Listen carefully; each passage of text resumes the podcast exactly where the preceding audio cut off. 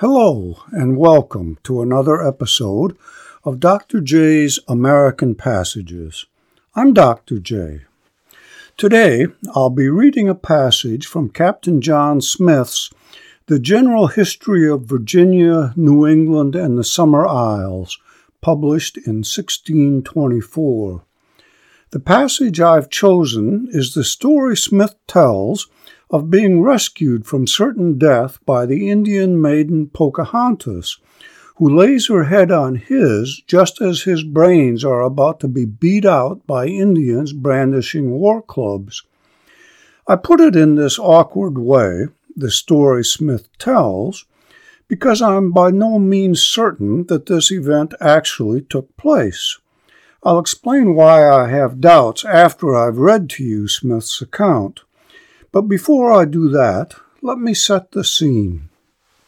John Smith was an English-born adventurer and soldier of fortune, a not uncommon type at that time, though there are probably few, if any, whose history is quite as romantic as Smith's, even if we take his telling of his history with a few grains of salt. Born in the English countryside in 1580, Smith, at the age of 15, was apprenticed to a wealthy merchant in a nearby seaport town.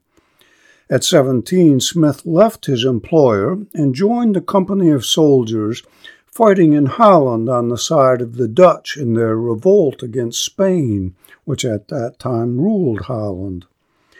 By the time Smith was 21, he is fighting with a Hungarian regiment against the Ottoman Turks who are expanding into Europe. At one point, he is engaged in single combat by three Turks, slaying each in turn.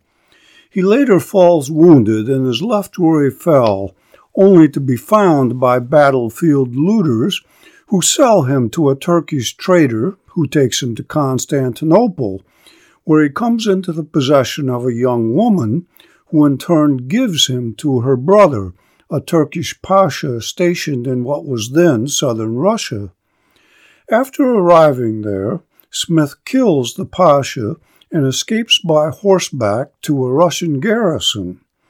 After long travels through the nations of Eastern Europe, he joins a crew of French privateers operating in the Mediterranean.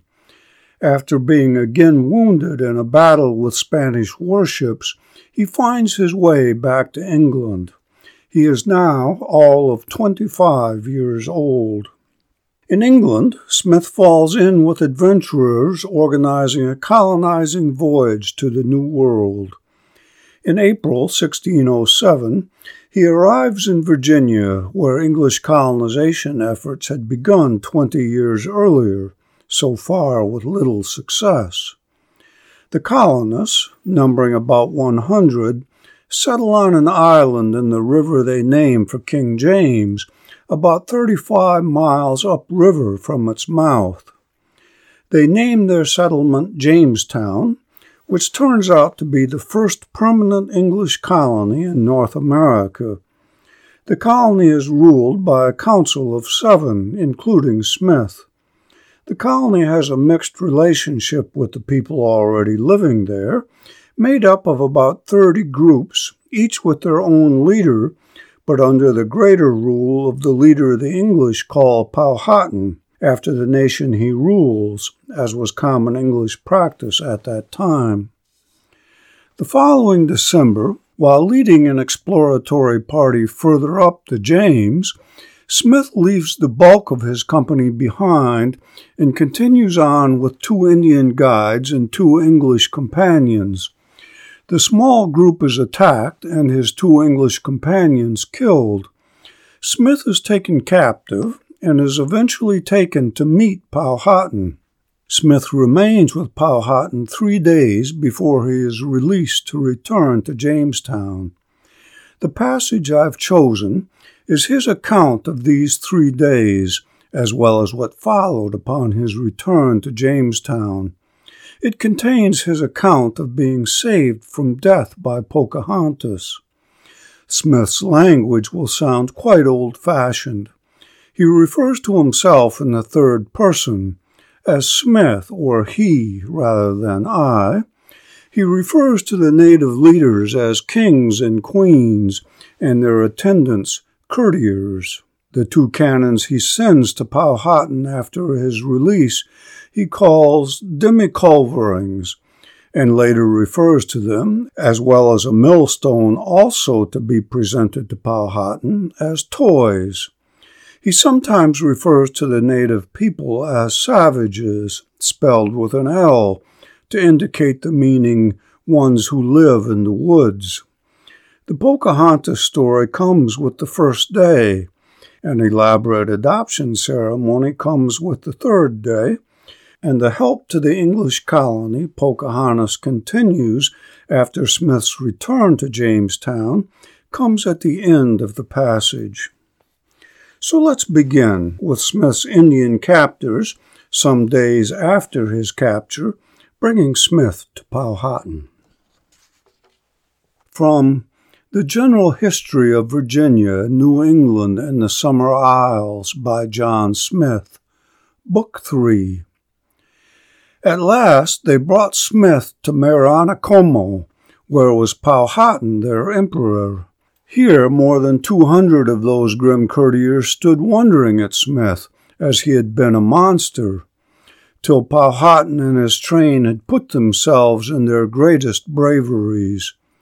Before a fire, upon a seat like a bedstead, Powhatan sat covered with a great robe made of rarokun skins, and all the tails hanging by. On either hand did sit a young wench of 16 or 18 years, and along on each side the house 2 rows of men, and behind them as many women, with all their heads and shoulders painted red, many of their heads bedecked with the white down of birds, but every one with something, and great chains of white beads about their necks. At his entrance before the king, all the people gave a great shout. The Queen of Appomattox was appointed to bring Smith water to wash his hands, and another brought him a bunch of feathers instead of a towel to dry them. Having feasted him after their best barbarous manner, a long consultation was held, and the conclusion was 2 great stones were brought before Powhatan. Then as many as could lay hands on Smith dragged him to the stones, and thereon laid his head, being ready with their clubs to beat out his brains.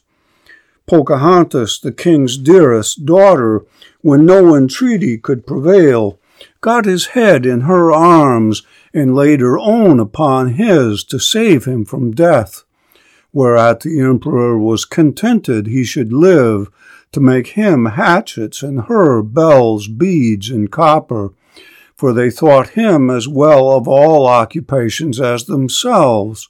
For the king himself will make his own robes, shoes, bows, arrows, pots, plant, hunt, or do anything so well as the rest. 2 days after, Powhatan, having disguised himself in the most fearful manner he could, caused Captain Smith to be brought forth to a great house in the woods, and there upon a mat by the fire to be left alone. Not long after, from behind the mat that divided the house was made the most dolefulest noise Smith had ever heard. Then Powhatan, more like a devil than a man, with some 200 more as black as himself, came unto him, and told him now they were friends, and presently he should go to Jamestown, to send him 2 great guns and a grindstone, for which he would give Smith the country of Kapawasik, and forever esteem him as his son Nantiquad.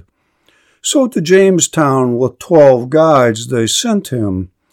That night they quartered in the woods, he still expecting, as he had done all this long time of his imprisonment, every hour to be put to one death or other for all their feasting. But Almighty God, by his divine providence, had mollified the hearts of those stern barbarians with compassion.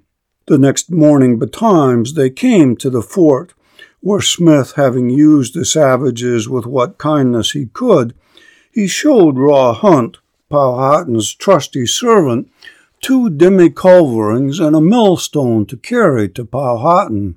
They found them somewhat too heavy, but when they did see him discharge them, being loaded with stones, among the boughs of a great tree loaded with icicles, the ice and branches came so tumbling down that the poor savages ran away half dead with fear.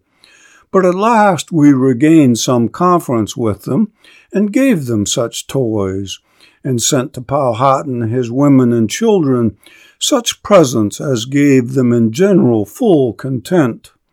Now, once in every 4 or 5 days, Pocahontas, with her attendants, brought them so much provision that saved many of their lives, that else for all this had starved with hunger.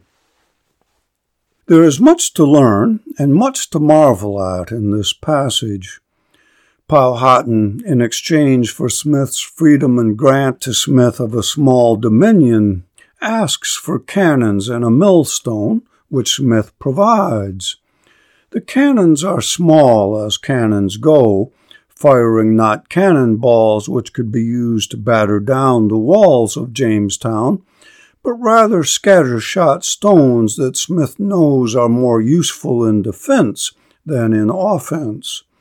The colonists had used these cannons to repel Indian attackers, firing them from the tops of their walls as Indians approached over open ground, which is how Powhatan learned of them, but they were too heavy to be brought forward in a moving attack, and of less effectiveness than arrows against entrenched defenders, so Smith can trade them without concern. Interestingly, when Smith demonstrates their use and effectiveness to Powhatan's emissaries, he brings down a great crash of icicles in the Virginia winter. More interesting still is Powhatan's request for a millstone, which could eventually affect cultural change in everyday Indian life.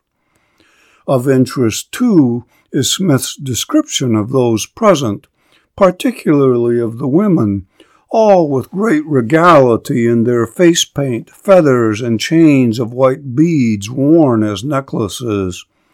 The adoption ceremony is remarkable, though Smith probably exaggerates the number of braves present. Most important, though, is the account of Pocahontas bringing to the colonists provisions that sustained them through the winter. But if I accept all of these details, which I do, then why don't I accept his account of Pocahontas placing her head between his and the club's poised to beat out his brains?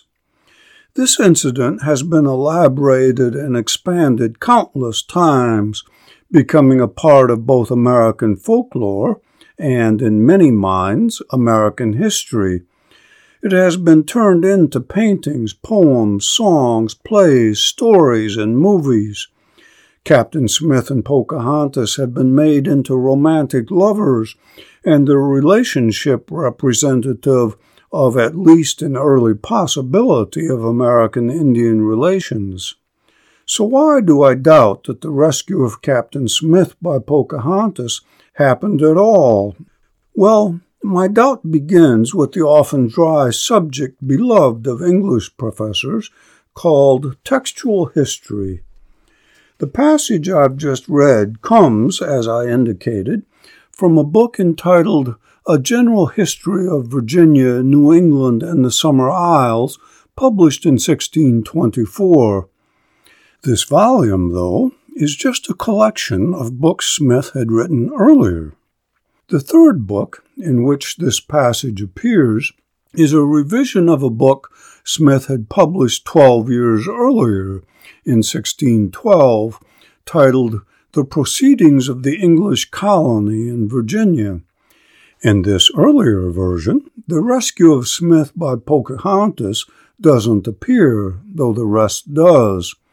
Nor does it appear in an earlier account Smith wrote of his capture and meeting with Powhatan titled A True Relation. So why the change? It seems unlikely that when writing his earlier version, Smith had just forgotten this incident, or even had decided it wasn't interesting enough to include, but something has happened since Smith published his 1612 account.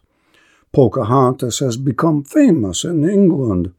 She has married an Englishman, John Rolfe, who established the first successful tobacco farm in Virginia just upriver from Jamestown, and in 1616 came with her husband and infant son to London, where she was greeted and hosted as royalty. Sales of Smith's General History, published in London when memory of the Indian princess was still fresh, could not have been hurt by the thrilling story it tells of Smith and Pocahontas. It's a shame, I think, that this perhaps fictitious incident is what has most survived not only of this passage, but of Smith's complete writings. A fine children's book or young adult novel might be made of Pocahontas' story if her true age were used. Smith first writes of her as being 10 years old, and in subsequent versions raises this only to 13 or 14. She was a girl, not a young woman, and Smith never suggests a romantic relationship with her. Her true adventures between the English and her native people are full of bravery and independence and eventual tragedy, as she dies at the conclusion of her visit to England at the age of 20 or 21.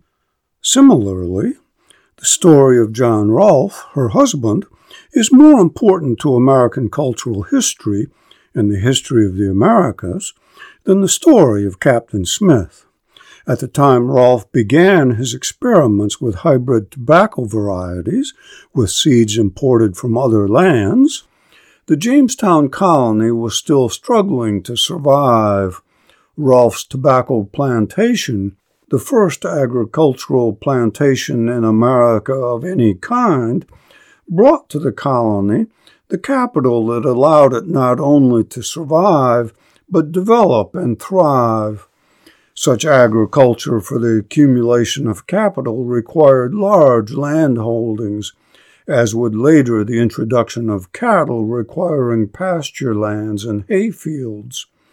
This need for expansive lands for private use for the accumulation of capital both doomed the native nations of North America and provided the basis for the prosperity and development that has led to, among other things, the excess capital needed to support historians and English professors. Yet the story of an Indian maiden named Pocahontas rescuing a handsome young Englishman from the deadly clutches of her people probably isn't going away. It's a part of American mythology. What perhaps matters most isn't its historical accuracy or inaccuracy, but rather what Americans have made and will make of it. While the Disney movie, for instance, which has this romantic story at its heart, has been criticized by many Native American scholars, the Oglala activist and actor Russell Means, who provided the voice of Powhatan, thought its portrayal of Native people and their relationship to nature to be positive. I, too, while scoffing at the love story, was overwhelmed when I first saw the movie by its beautiful depiction of the natural world. While we need a more accurate American history than we have had up to now, we also need more culturally helpful stories than we've had up to now. We need to develop both, with the goal of seeing them eventually become one. Until next time, I'm Dr. J.